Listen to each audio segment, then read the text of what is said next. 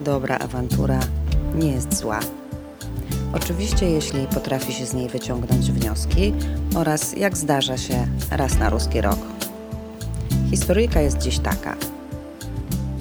Dzwoni Zdzisław do Krystyny, prowadzą niby zwykłą rozmowę, komunikują się jak trzeba i nagle Zdzisław mówi do Krystyny. I znów zmieniasz zdanie, albo ale ty jesteś taka marudna. Lub też używa innego słowa klucz, które dzisiaj z jakiejś przyczyny powoduje, że Krystyna nie wytrzymuje i odpala wrotki.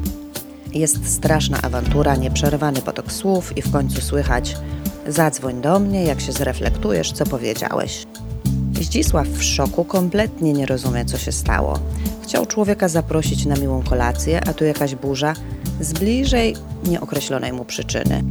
Okazuje się, że ludzie mogą awanturować się z najmniejszego powodu. Jeśli awantura skończy się dobrze, to tak zwanych wtórnych korzyści może być wiele. Bo z kim zazwyczaj się kłócimy? Z bliskimi, z członkami rodziny, z przyjaciółmi. To na nich nam zależy i z nimi jesteśmy w bliskiej relacji. Z nimi najczęściej przebywamy i to im się dostaje po uszach. Ale to oni, jak nikt inny na świecie, znają nasze słabe punkty jakoś tak czasem w dobrej wierze może im się wymsknąć to albo tamto. Czasem słychać takie zdanie: Gdybyś nie był dla mnie ważny, to bym się nie zdenerwowała. Awantura to dość dziwny sposób na podkreślenie bliskości i miłości do drugiego człowieka. Szczerze mówiąc, słyszałam o lepszych. Dlaczego w ogóle dochodzi do tego, że wypowiadamy się przez kłótnię czy awanturę? Wybuchamy często z powodu błahostek, skarpetek w kącie, nieumytych naczyń czy też źle zaparkowanego samochodu. Ale to już dzieci wiedzą, że sprawki te są tylko zapalnikiem i oznaką niewyjaśnionej sprawy sprzed tygodnia między tym dwojgiem albo kimś zupełnie innym. Zazwyczaj demony wyskakują z nas w momentach, gdy chcemy obronić jakiś element, który uważamy za słaby naszą atrakcyjność, inteligencję, rację czy dumę. Chcemy walczyć o te wszystkie, jak przecież ważne atrybuty naszego ego. Zdarza się, że złościmy się na naszego interlokutora, że jest on niesprawiedliwym człowiekiem. Jesteśmy w stanie na poczekaniu stworzyć do tego mnóstwo samouzasadniających się argumentów. W ułamku sekundy stajemy się specjalistami z dziedziny uzasadniania własnej racji, nieszczęścia wewnętrznego i niezrozumienia przez cały świat. Jak można mi to powiedzieć, czy to zrobić? Mi takiej a takiej co tak się stara i ciężko pracuje nad wszystkimi aspektami życia na tym ziemskim padole. A pamiętajmy, że na początku Zdzisław chciał tylko zaprosić drugiego człowieka na kolację. Inny powód to usłyszenie z pozoru niewinnego zdania lub doświadczenie jakiejś sytuacji przypominających bohaterowi któryś ze starych programów z przeszłości, o którym zapomniał, nie wiedział. I wszystkie systemy obronne ruszyły na ratunek. Triggery są proste. Zazwyczaj wypowiadane w dzieciństwie przez opiekunów. Ty nic nie potrafisz, ty to się znasz, stać cię na więcej. Jesteś taki niestabilny, niestabilna. Ja dla ciebie robię wszystko, a ty nie umiesz tego docenić. Przykładów można mnożyć i każdy jak zawsze znajdzie swój ulubiony.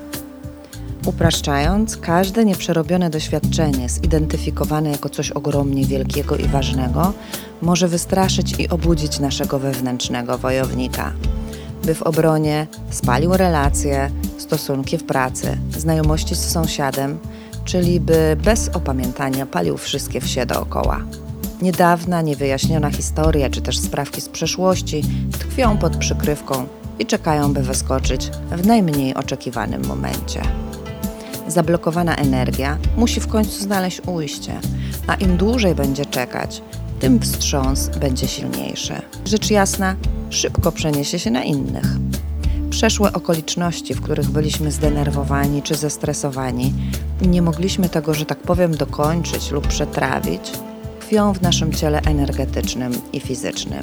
Jak twierdzi psychoneuroimmunolog Kenton Spert, zamknięte w neuropeptydach czekają tylko, by się obudzić i uwolnić napięcie.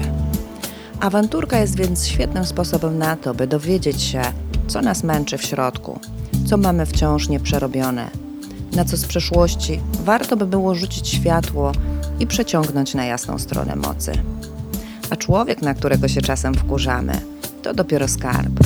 Pokazuje nam na przykład to, czego nam brak, od spokoju poczynając, na szacunku skończywszy.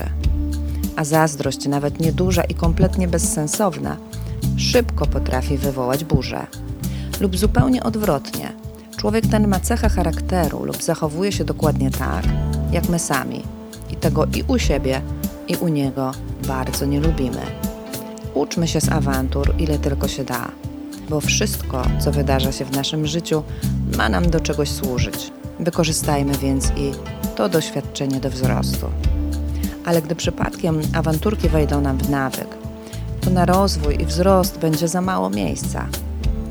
No i w końcu, po co zadawać cierpienie sobie i innym?